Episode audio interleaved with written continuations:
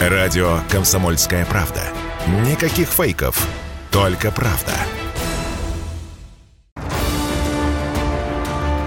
Цивилизация Россия.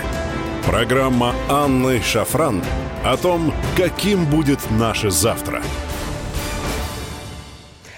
Здравствуйте, друзья!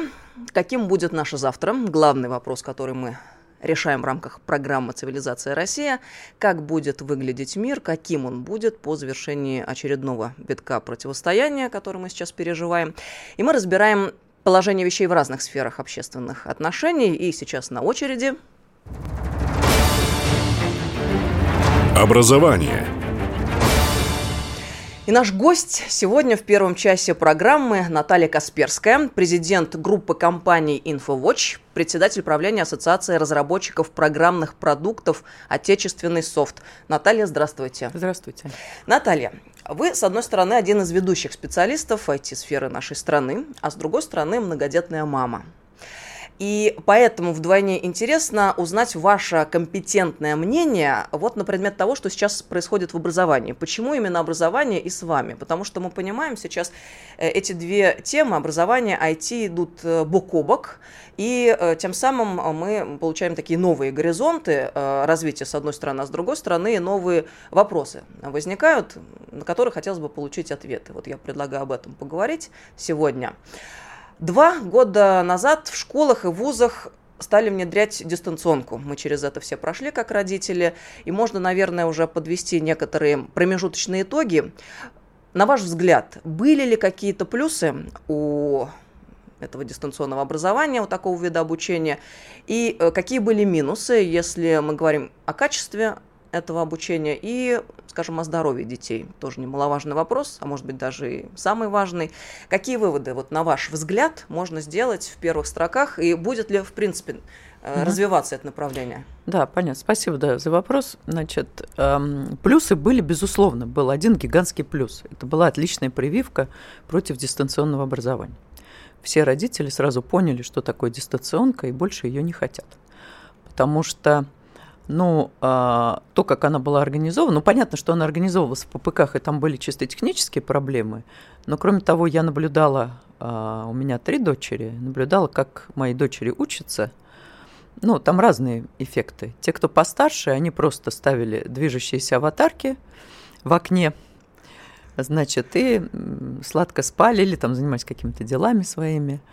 А, значит, те, кто помладше, те у тех тоже там пытались улизнуть и всячески там демонстрировали отсутствие связи. Например, у младшей дочки у нее процентов 40 всего учеников выходило в эфир. А остальные, видимо, не могли подключиться. А, ну и в целом, понятно, конечно, что это не образование, это имитация. Потому что когда дети сидят в классе, их и то-то трудно э, сконцентрировать учителю внимание на себя. А уж когда они сидят перед своим компьютером, они могут заниматься чем угодно. И проверить, чем они там занимаются, совершенно невозможно. У учителя нет инструментов одновременно смотреть за 30 или больше детьми. А особенно, когда эти дети такие продвинутые, как старшеклассники, которые придумывали какие только способы они не придумывали, чтобы улизнуть от этой самой учебы. А, ну и, собственно, когда потом еще было две попытки, ну вот у нас в школе, по крайней мере, было две попытки увести детей на дистанционку, но они очень быстро э, проходят волна, э, значит, э, эпидемиологическая, да, какая-то ситуация, там кто-то заболел, значит, они уводят класс на дистанционку, и они стремятся его вывести так быстро, как можно. То есть это неделя, две, дальше они выводят. Потому что я еще разговаривала с учителями, они заметили резкое снижение качества образования. Все. То есть результаты после дистанционки были ужасающими. Дети не усваивали тот материал, который они усваивали обычно в классе. Процент усвояемости резко упал. Поэтому вот, вот как бы и все. Вот и все. То есть плюс, плюс понятный. Хорошо, что нам эту прививку сделали раньше. И вот эти рассказы о том, что можно детей учить вот так на дистанции, они, в общем, опровергнуты, были опровергнуты практикой. Кстати говоря, считается, что молодое поколение насквозь цифровизировано, и как бы а, есть такое представление или стереотип, что чем больше человек сидит за компьютером, тем больше он в нем должен понимать и разбираться. А в этой связи, э, как вы считаете, есть ли у молодого поколения, у детей наших такой цифровой иммунитет? Нет, там дело даже не в иммунитете. Во-первых, э, мнение о том, что э, дети, которые умеют пальцами тыкать в гаджет, они более цифровизованные и, а, как знаете, часто говорят, разбираются в технологиях. Это просто иллюзия. Она не имеет ничего общего с практикой. Они не разбираются в технологиях. Они именно умеют пользоваться. Опыт пользователя никоим образом не говорит о том, что человек разбирается и не разбирается в технологиях. Можно разбираться в технологиях – и при этом быть хорошим пользователем. Можно быть хорошим пользователем и вообще не разбираться ни в каких технологиях, просто уметь хорошо нажимать кнопки. Когда мы говорим «разбирается в технологиях», это значит понимает, как все устроено, понимает, откуда что берется, может написать программу, может там что-то э, там, видоизменить у себя на компьютере или создать что-то на компьютере. Если человек этого не может, то это просто человек, который научился, ну, как вот очки научился надевать на нос, но он же не понимает, как эти очки делаются. Вот мне кажется, важный момент, давайте его зафиксируем. Вы сказали иллюзия. То есть, еще раз, получается, пользователь, он не равен специалисту. Нет, конечно.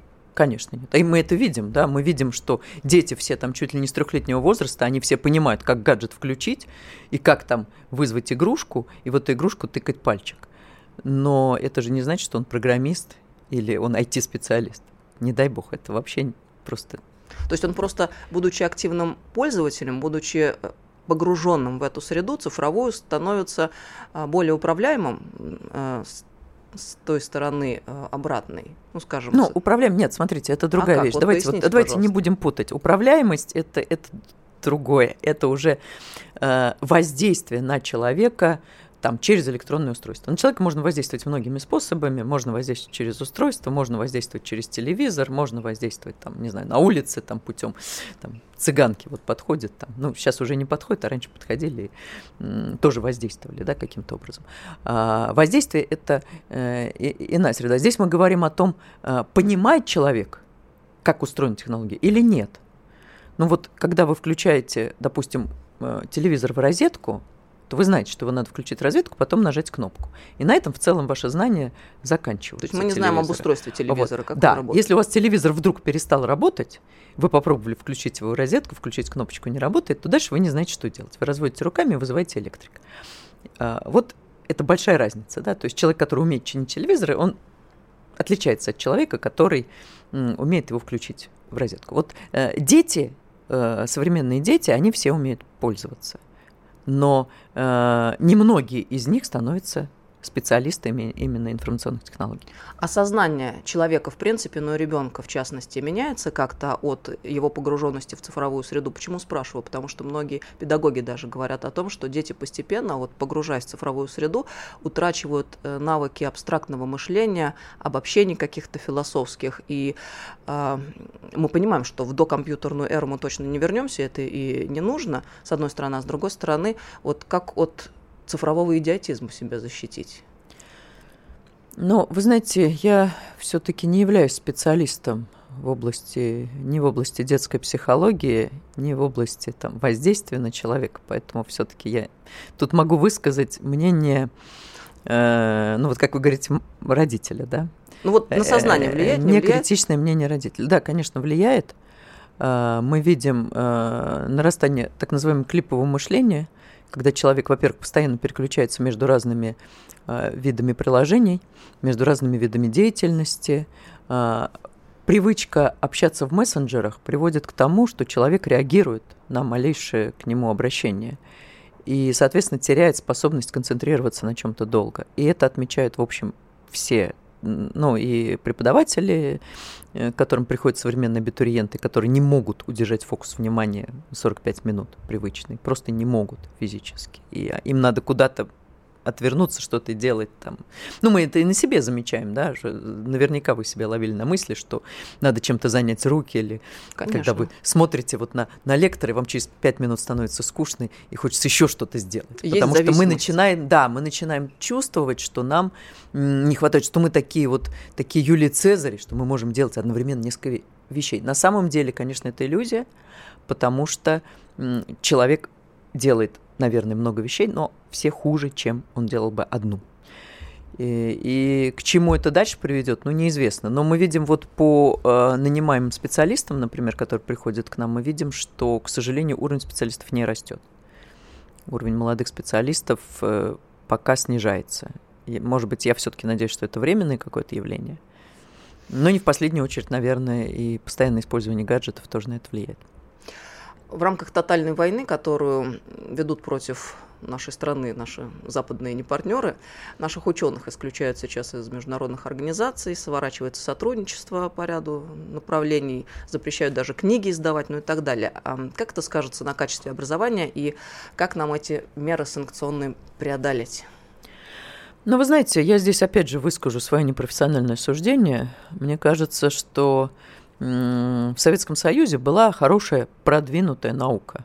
По многим параметрам Советский Союз превосходил западные страны. В частности, в космической отрасли, в области физики мы были впереди планеты всей.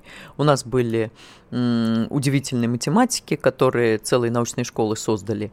А, то есть э, думать, что мы так вот прям совсем, значит, э, помрем без э, этого западного мира, я бы не стал. Вы, Наталья, сказали, что наблюдаете тенденцию такую, молодые специалисты, которые приходят к вам в компанию, в частности, устраиваются на работу, их э, качество подготовки снижается. Вот э, продолжая тему, хочется и про баллонскую систему вспомнить. Нужно ли нам от нее полностью избавиться и какие тут могут быть альтернативы? Я напомню слушателям и вообще всем нам, что такое баллонская система. Это система бакалавриата и магистратуры. Четыре года бакалавриат, два года магистратуры. А, делалось это для того, чтобы по крайней мере, нам так декларировали, декларировали дипломы отечественных вузов э, принимались беспрепятственно на территории Евросоюза, в Соединенных Штатах Америки. Эта цель не была достигнута за последние годы, но зато по окончании бакалавриата э, мы получали не до специалистов, потому что классическая советская система предполагает 5 лет обучения, а дипломированный специалист. А зачем учиться дальше два года, не все понимали. Ну, короче говоря, вот такой раздрай и шатание мы получили в итоге. Вот что такое баллонская система. Ну вот э, сейчас сейчас звучат предложения о выходе из этой системы, коль уж мы попали в ситуацию ну, противостояния с Западом. Да, смотрите, Ань, вот баллонская система, на мой взгляд, это создание сверхпроводимости кадров. То есть это возможность для студента переехать в любую страну мира и моментально применить свой диплом. Как вы помните, раньше советские дипломы не признавались, и, соответственно, специалистам надо было либо переучиваться, либо получать местные дипломы и так далее.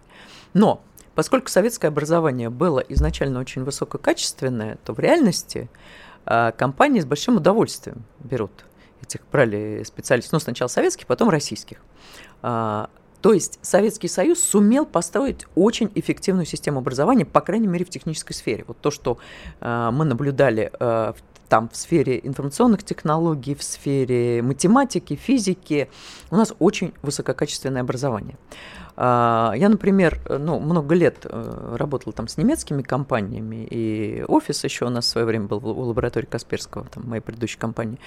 И я вижу, какой гигантская какая проблема с айтишниками в Германии. Их просто нет. То есть та система образования, которая есть в Германии, она айтишников не готовит. Они Это вынуждены... Вот сейчас? Да, да, да, сейчас, да. Они вынуждены импортировать специалистов. Вот компания, на которой я сейчас там, ну, была членом совета директоров, меня сейчас выгнали, правда, член совета директоров со всеми этими политическими событиями, э, она вынуждена была делать центр разработки э, в Маниле, потому что они не могут найти достаточного количества технических специалистов у себя в стране. И значительное количество э, программистов, которых у них работает, это иностранцы. Значительное количество, то есть процентов 30. Они не могут найти в стране. Значит, когда создаем мы баллонскую систему, то мы, по сути, э, нашу доказавшую свою э, состоятельность э, педагогическую систему и, и ну, педагогическую образовательную систему э, рушим и краим под какие-то непонятные на самом деле запросы. Более того, создавай сверхпроводимость для своих специалистов. Сверхпроводимость для специалистов – это плохо, потому что, вот, ну, наверное, вы слышали уже, у нас э, с началом вот спецоперации возникла проблема, что многие айтишники развернулись и поехали там куда-то. Кто там в Армению, кто там в Латвию, кто куда-то, просто там вот чего-то испугавшись. Да, и, ну, это там большая проблема, и, конечно, нам нужны айтишников. Они, они, многие из них получали бесплатное образование в стране. И вот они его просто берут и увозят. То есть зачем? То есть получается, что если мы внедряем у себя балансскую систему, то мы создаем бесплатную кузницу кадров. И вот я во многих э, принимаю участие в разных там конференциях, которые затрагивают вопросы как раз, как нам увеличить количество специалистов в IT, потому что была огромная нехватка, огромная нехватка в IT как нигде, особенно с началом волны цифровизации выяснилось, что если раньше у нас была нехватка там 50 тысяч специалистов, то последние годы это больше говорили там о 200-300 тысяч специалистов в год, которых нет выпускать. И все время говорили, давайте выпускать больше, давайте выпускать больше. Я говорю, постойте, мы сначала должны придумать, как нам удерживать текущих специалистов, потому что иначе получается, что мы просто греем мировое пространство. Создаем достаточно хороших пока еще специалистов, потому что на остаточно вот этом хорошем образовании они еще ничего, как бы, и потом дарим их э, всему миру. Вот это зачем?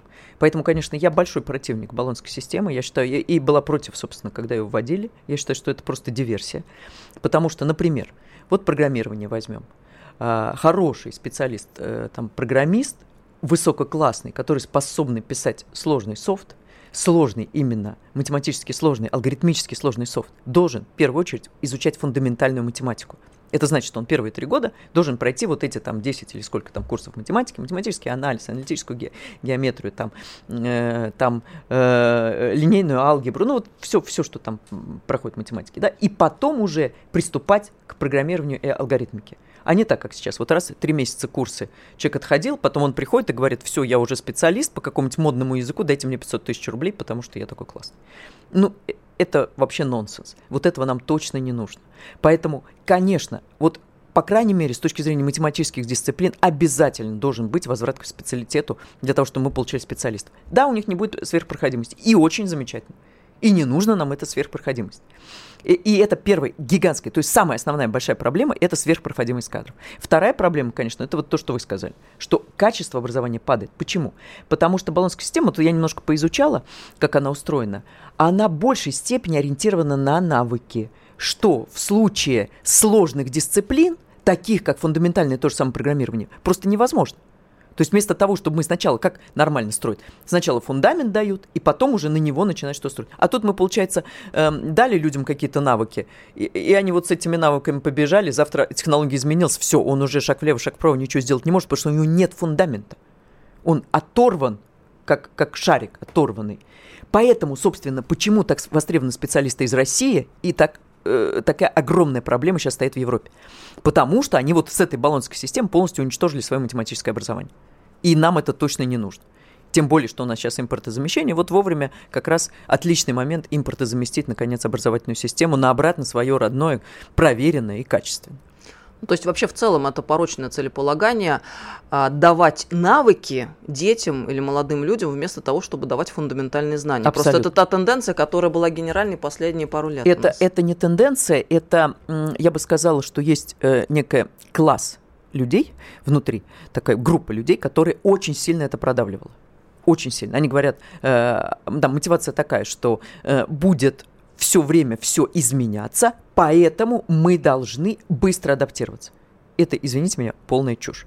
Потому что если человек учил фундаментальную математику, то сегодня он может программировать так, завтра он будет программировать там на каком-то другом новом языке, ему все равно, потому что у него отличные мозги. То есть, в первую очередь, мы должны поставить людям мозги.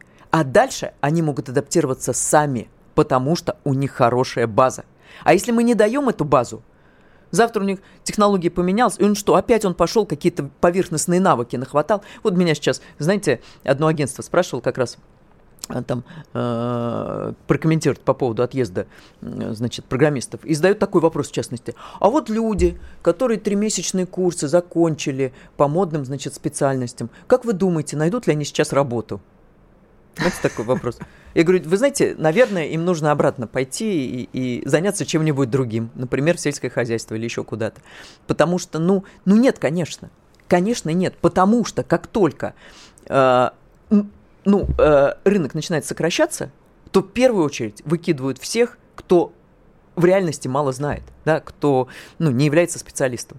И понятно, что они, естественно, вот эти люди, которые там быстро попытались как-то чего-то, чему-то переучиться за два месяца, ну, извините, они будут абсолютно не востребованы. То есть на самом деле ровно противоположным образом действительность устроена. Большую мобильность и адаптивность дает фундаментальное образование абсолютно. и фундаментальные знания. Абсолютно. После трагедии со стрельбой в школах, других учебных заведениях э, появились инициативы по тотальному переводу школ на биометрический доступ. На ваш взгляд, это поможет улучшить ситуацию с безопасностью? Никак не, не, не связано. Мне кажется, что это просто подтягивание модной темы э, под э, острую, э, остро-эмоциональную причину. Потому что, ну как, вот все, кто, значит, э, инициировал эти школьные расстрелы, это все были известные дети. Они все были известны в своих школах или там учебных заведениях. И что? Им помогло. Ну, представьте себе, вот он идет, да, там. Ну, его можно было распознать, там того же вот казанского стрелка, его распознали десятки камер показаний. Они его уже распознали, там биометрия стояла. Они ружье не распознали на нем, я извиняюсь. Вот распознать ружье, да, это хорошая мысль. А вот распознавать лица зачем? Но ну, они бы его и распознали. Вошел такой, тогда они его и так распознали. То есть чему это поможет? Интересная Куда... мысль, что хотелось бы распознавать оружие вместо лиц. Ну, она такая была, да, довольно очевидна. После этого же очень много раз- разговаривали о том, а почему вы не распознаете, почему система не распознает явных э, признаков насилия на человеке, который человек на себе несет. Что вот, вот я иду с ружьем, вот, вот открытое у меня ружье, вот я иду. Зачем ты туда пошел? Ну, понимаете, да? Поэтому нет, конечно. А вообще, в принципе, биометрия. Понятно, что уже много об этом сказано, но тем не, тем не менее, э, биометрические данные, которые так активно сейчас собираются и органами власти, и в учебных заведениях, вот э, насколько это целесообразно, с вашей точки зрения? Ну, э, Ань, понимаете, я работаю в области информационной безопасности последние 25 лет. И все время новые технологии, которые появляются, они всегда, э, рано или поздно, они все компрометируются. Поэтому, когда говорят, что вот эта технология не взламывая, это не э, соответствует истине. Любую технологию можно взломать. Также можно биометрию взломать, и можно ее подменить, самое неприятное. То есть самая большая проблема с биометрией то, что она, а, с одной стороны, сводит человека в точку, то есть ты никуда не денешься. Вот оно, твое лицо, вот оно такое, да, его поменять стоит дорого и сложно. И второе, э, если происходит компрометация все-таки, например, подмена биометрических данных или э, как там кража, да, а, а такие случаи бывали уже, то это ну, превращает в катастрофу полностью. То есть для человека это является полной катастрофой. Потому что доказать ему что-то уже будет невозможно. Именно из-за того, что все свелось в точку, понимаете? Поэтому, ну, э, я бы прежде чем широко это распространять, все-таки очень внимательно задумалась о рисках и об их предотвращении. По-моему, вот с той скоростью, которой у нас э, внедрялась биометрия до сегодняшнего момента, о рисках э, ну, просто не, не, не успевали подумать. И это очень, конечно, опасно. Учитывая тот факт, что утечки а, идут одна за другой и постоянно ну, в утечки вообще поле. идут, и в том числе, кстати, биометрических данных, да. Сегодня, кстати говоря, была интересная новость на этот счет. Украинское киберподразделение Кибер Легион, ну, Легион, да, uh-huh. по латинице, утверждает якобы о получении доступа в объеме 1,4 терабайт информации из государственных реестров России. Ну, возможно. Ну, то есть это к вопросу о том, что если биометрия была бы так скомпрометирована, это было бы еще страшнее, судя по всему. Так выходит? Ну, конечно, да, конечно. А в какой мере современные технологии должны, в принципе, присутствовать в образовательной сфере, если должны присутствовать? Не, безусловно, должны присутствовать, потому что с помощью технологий можно сделать много того, чего ну, не, не покажешь на пальцах. Например, там, опуститься внутрь клетки, да, вот если мы там, там рассказываем людям о биологии, да, э, там, как раньше мы разрезали луковку и смотрели микроскоп, да, а можно сделать там электронный, условно там э, урок, да, когда можно дно, на любую глубину опуститься, э, или там, не знаю, полететь в космос, тоже приблизив и показав реальные какие-то э, кадры. Э, можно э, задачи решать, э, учить детей довольно эффективно. Кстати, есть хорошие очень математические программы, которые позволяют там, адаптируя уровень сложности под человека. Вот он начинает решать там ему дают больше, более, более сложные, но такие, что он может всегда решить. Да, там. То есть как бы все время подтягивают чуть-чуть на уровень. То, что учителю сделать трудно, когда в классе много людей, а с помощью программы это можно сделать. Ну и так далее. То есть э, на самом деле много различных применений технологий, но тут, смотрите, нельзя использовать технологии ради технологий. Вот что у нас одно время была такая гонка, что вот мы сейчас компьютеризируем школу, и вот это решит все проблемы. Нет. Это просто надо четко себе понимать, что технологии – это просто одна из методик. Как вот доска висит на стене, как вот раньше была тряпка и мел, сейчас это электронная доска, но это тоже способ донесения информации. Так вот, технология – это способ донесения информации. Все. А что недопустимо? Ну, недопустимо подменять образовательный процесс. Э, дети тыкаемся, значит, э, в электронное устройство, и вы сами там что-нибудь поучите. И дети дальше начинают ходить по Википедии, собирать знания, которые непонятно каким образом там оказались. И, и, и дальше получается кусочно-частичное знание э, вместо какой-то целостной картины. Студенты из Азии, Африки, из Южной Америки много лет приезжали, учились у нас в стране, в СССР сначала, теперь в России. И пока, в общем-то, нет никаких предпосылок к тому, чтобы этот процесс приостановился. С другой стороны, при этом очевидно, что число российских студентов в вузах Европы, Соединенных Штатов Америки будет снижаться, они уже сейчас это делают, объявляют о том, что не приветствуются российские студенты, может быть, даже до нуля их число снизится. А как нам сделать наше образование более востребованным и популярным в мире, и много ли мы потеряем от того, что наши ребята не смогут учиться в западных странах? Вы знаете, я не буду говорить о всем образовании, скажу только о технических вузах. Я считаю, что абсолютно ничего мы не потеряем, потому что уровень технического образования э, в СССР был выше, чем у западных стран. Выше. Прямо у нас очень хорошая математическая, физическая школа. Мы ее, к сожалению, сейчас теряем. То есть у нас происходит деградация технического образования. В этой связи, если бы нам удалось вернуться к качественному образованию. Естественно, на новом витке. Я не говорю, что надо учить все то же самое, да. Понятно, что нужно учить и изучать новые технологии программирования и так далее, но тем не менее, э, к хорошей фундаментальной математики плюс э, современные технологии э, на уровне специалитета нашего собственного, то это очень будет хорошо. И вот именно это и будет привлекать и иностранных студентов, потому что качественный уровень образования их всегда привлекает. И я считаю, что мы здесь можем быть безусловным э, донором и как это э, носителем знаний для мирового сообщества. Ну, а те, кто не хотят учиться, да пусть они сами свою баллонскую систему там тетюшку. Донором знаний мне понравилось очень. Красиво сказали. Ну, получается, что вообще, в принципе, вот эта история обучения в западноевропейских вузах, в американских вузах, это все была больше дань моде. Не, вы знаете, это пиар, это вопрос подачи. А, в чем я не могу отказать нашим западным коллегам? В том, что они гораздо лучше себя представляют. Вот когда человеку говоришь Европу, он представляет себе такое что-то такое основательное, такое старинное, такое вот такое вечное, да, такое богатое. И ни один из этих эпитетов на самом деле не соответствует современной Европе. Она уже не богатая, она там довольно сильно потерханная, и особенно вот, ну вот я смотрю там по Германии какой-то, там годами строятся объекты, которые у нас бы построили там за несколько месяцев. А, она уже не молодая, она уже нездоровая, она уже не, не образованная даже в том числе, понимаете? Потому что уровень образования у них тоже падает. И вот, ну, но пиар лучше, да, вот э, у России традиционно как-то такой скромностью известно отличалась. И это, кстати, очень сильно видно на примере наших компаний. Uh, у нас много отличных программных продуктов. Вот я, э, там, вы все время говорите, что я представитель ассоциации разработчиков.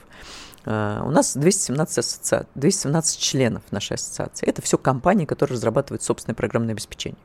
Я вот тут как-то делал презентацию по импортозамещению, какие наши программные продукты могут заменить уходящие с нашего рынка иностранные. И мне вдруг задали вопрос в аудитории. Наталья, а вот у вас тут много таких продуктов, а я никогда не слышал. Где они прятались, эти ваши компании? Я подумала, вот действительно, вот понимаете, мы, имея прекрасную математическую школу, имея несколько тысяч технологических компаний в стране, которые разрабатывают собственные продукты, мы не умеем их доносить в собственной стране. Вот в чем наша проблема. У нас слабый пиар. Нам, безусловно, нужно работать над тем, чтобы поднимать наш имидж. То есть, с одной стороны, продвигать себя, а с другой стороны, все-таки научиться зрить в корень относительно того, каково реальное положение вещей. То, что ну, мы да, в иллюзиях и, и, и, конечно, все-таки, понимаете, вот это, к сожалению, есть такое самоуничижение некоторое у русских что ну у нас ничего хорошего быть не может, нет пророка в своем отечестве, вот это такая постоянная какая-то такая уничижительная позиция по отношению к собственной стране. Не, ну мы, ну что мы можем? Только нефть и газ качать, что же мы можем? Вот про то, что мы запустили первый в космос э, человека. человека. И не только человек, мы и спутник первый запустили, да. да? Но спроси сейчас современного школьника, они, небось, скажут, что первый был полет на Луну американский. Понимаете? Вопрос подачи материала. Судя по льготам для молодых IT-специалистов, а, государство наше кровно заинтересовано в этих самых айтишниках. А, то есть, на первый взгляд, э, так получается, что надо всем абитуриентам поступать на информационные технологии, чтобы получить востребованную профессию. Но не может ли здесь повториться история 90-х, когда юридические и финансовые факультеты были практически везде, во всех регионах России, во всех вузах, чуть ли не в каждом техникуме, только уровень знаний этих специалистов, которые в итоге выходили оттуда, был крайне низок, и на рынке труда они, как правило, оказывались невостребованными. Вот что здесь? А, ну, вы знаете, вот я, э, собственно, сейчас, когда готовилась к передаче, то нашла свежее исследование Хитхантера по поводу текущей ситуации на рынке как раз IT-специалистов. Они сделали очень интересно. Э, оказывается, последний год, э, за последний год почти в два раза выросло количество вакансий в IT-специальностях. При этом количество ну, предложение выросло там как-то незначительно, процентов на 30. То есть э, было очень большое расхождение между э, вакансиями, между числом людей, ищущих специалистов, работодателей, и, соответственно, количеством специалистов. Собственно, этим объяснялась нехватка. Все бегали за айтишниками. А вот дальше произошел очень резкий спад, и вот сейчас, э, ну, по крайней мере, по статистике HeadHunter, получается, что, э, значит, примерно количество вакансий уже сопоставимо с количеством э, специалистов, желающих желающих работать. То есть резко выросло число людей, вышедших на рынок.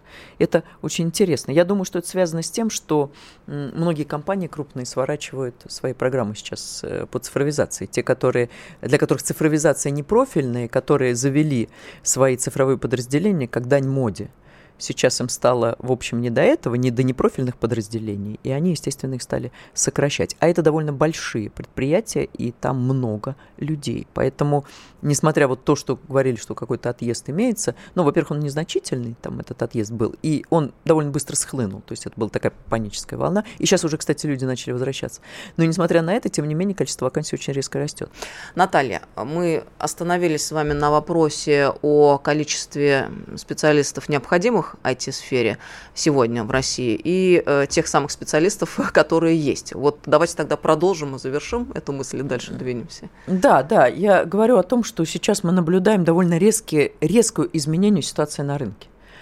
Э, дело в том, что э, для э, ну, там, меня как работодателя и для многих моих коллег это были очень сложные последние три года в связи с тем, что у нас Э, на рынке постоянно была, во-первых, мы, а, постоянно ощущали нехватку, то есть специалистов не было, и, б, постоянно был рост зарплат. В связи с тем, что цифровизация, что все нанимали, надо, не надо, там делали какие-то там 32-я голосовая колонка у нас появлялась в стране, э, там какой-нибудь там еще 10-й там э, софт, и э, просто считалось вот необходимым, приличным, что ли, держать у себя э, группу программистов, чтобы они чего-нибудь там писали, причем зачастую что-то, что, в общем-то, совершенно и не было нужно. А, и вот сейчас вот эта вот э, пелена спадает, ну и, соответственно, рынок из рынка работника, такого очень сурового для работодателей, превращается постепенно в рынок работодателя. Ну, это обычно так и бывает в кризис. Но мне интересно, знаете, что вот меня удивило в этом исследовании HeadHunter, на который я ссылаюсь, что в IT эта ситуация даже, ну, как бы более остро изменилось, чем в среднем по вакансиям. Вот они говорят, что в среднем, допустим, вот был рост до 130% эм, числа вакансий по сравнению с 1 января 2021 годом, а, там на начало февраля, а сейчас 56 упало, да, то есть 100, 100, 100 упало до 56 число вакансий. При этом э, число предложений выросло до 27%. Это в среднем по всем отраслям. А в IT, значит, оно со 100, со 100, сейчас, извините, тут так график нарисован, ну, ну скажем, 100, 102, да, упало до 57, а количество предложений выросло до 50%. То есть они почти сравнялись графики почти сравнялись. Вот-вот они пересекутся. То есть количество людей будет... А что такое э, число э, резюме больше, чем число вакансий? Это значит, что это, по сути, безработица. То есть у нас безработицы не было, ну, последние пять лет точно. Я не могу вспомнить такой ситуации. Вот, но я надеюсь, что такой безработицы, конечно, не будут, потому что хорошие специалисты, востребованные специалисты, они, безусловно, будут востребованы и сейчас ну, просто для работодателя, для компании, которая делает реальные вещи, это будет означать хорошую возможность нанять хороших специалистов, чего у нас последние годы было в дефиците. А может так получиться, что вот та ситуация, в которую мы попали с началом проведения специальной операции на Украине, оздоровит, в общем-то, рынок IT в России? Ну, знаете, я считаю, что да. Я считаю, что да. Потому что, понимаете, когда идет мода, то зачастую эта мода, она бездумная вот давайте мы будем делать там чего-то. Не знаю, ну вот, ну, вот голосовая колонка. Меня вот все время это поражает, потому что я не знаю, зачем в стране столько голосовых колонок. Ну вот зачем. Я, честно вот. говоря, не очень понимаю, что это такое. Ну, это такая штука, которая болтает, вы с ней можете разговаривать, а, искус... искусственный интеллект стоит там. Ну, а самая известная Яндекс, но она есть сейчас у каждого банка. Все. Крупного. крупного. Ясно, да. Вот. Они теперь тоже представляют из себя эти компании. Ну, точнее, нет, представляли до конца февраля представляли себя эти компании. Сейчас, я думаю, они превратятся обратно в банки, потому что уж кто-кто, а банки очень быстро считают свою маржинальность и очень быстро увольняют непрофильных специалистов, если что. Куда вот. ни посмотри, везде одни плюсы. Ну вот это же хорошо, понимаете? Это значит, что компании, которые делают реальные штуки, реальный софт, они смогут нанять этих хороших специалистов которые занимались какой-то, ну, извините, не очень нужной, не очень полезной стране вещью. А у нас все-таки есть еще категория программного обеспечения, которые не полностью заменяют иностранные. Ну, вы знаете, что у нас многие довольно компании сейчас ушли, иностранные с нашего рынка, и создались лакуны. И эти лакуны нужно срочно там дозаполнять. У нас по софту хорошая ситуация, я в целом скажу.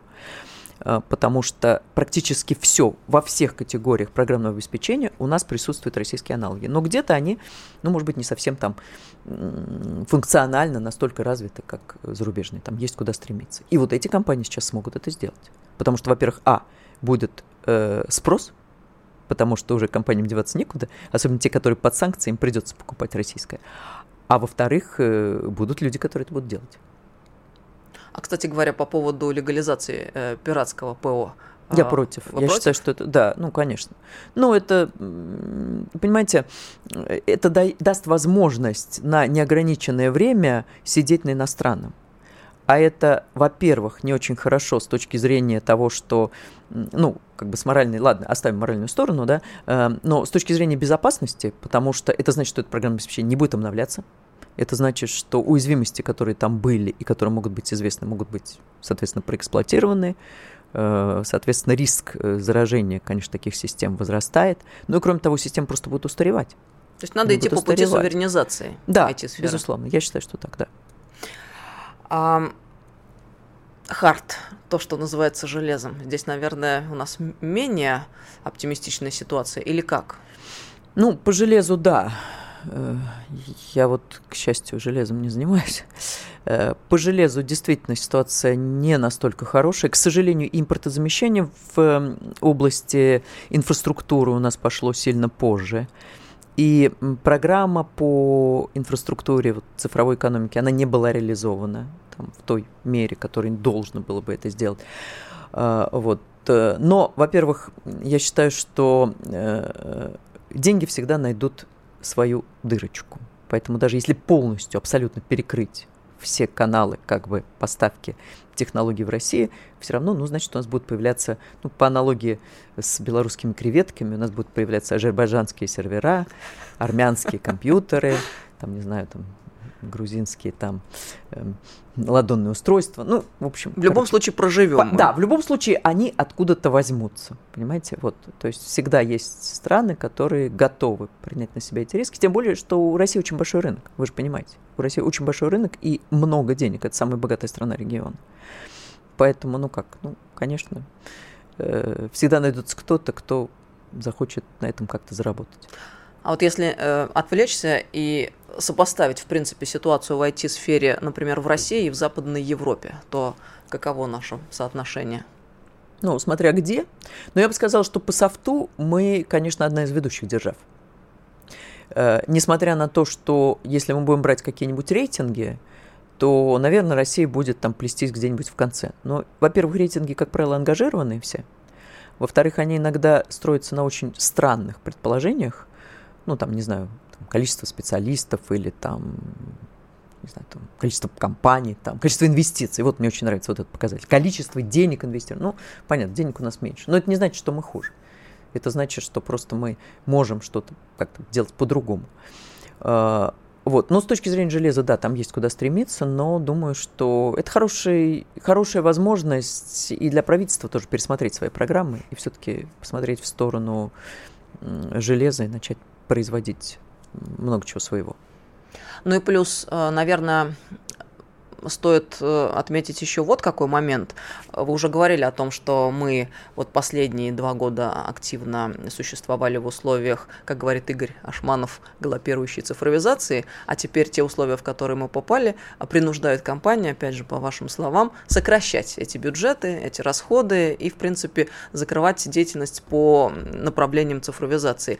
А, так выходит, что специальная военная операция на Украине, она еще и дополнительный стимул дала была внутренняя ситуация в России с тем, чтобы все вышло в такое адекватное русло, чтобы цифровизировалось то, что должно цифровизироваться, а то, что не должно, не цифровизировалось. Да, абсолютно верно. Абсолютно верно. Дело в том, что вот эта мода а, по цифровизации, она в основном была направлена, ну давайте говорить честно, на цифровизацию государственного управления. То есть основные средства, ресурсы, усилия направлялись на цифровизацию государственного управления.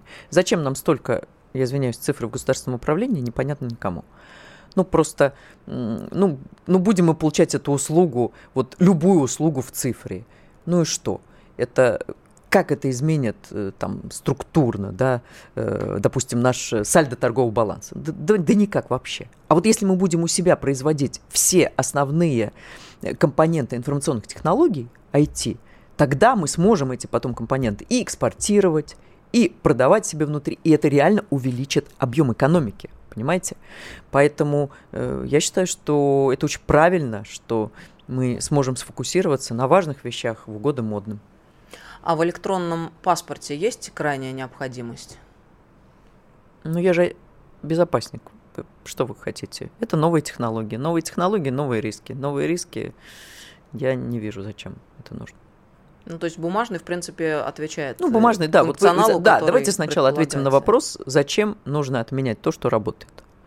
Есть у программистов принцип «работай, не трогай». Вот оно работает, зачем это шевелить и внедрять новую технологию, в которой будут новые риски. Все эти данные будут храниться в базе данных, а базе данных, как мы знаем, утекают.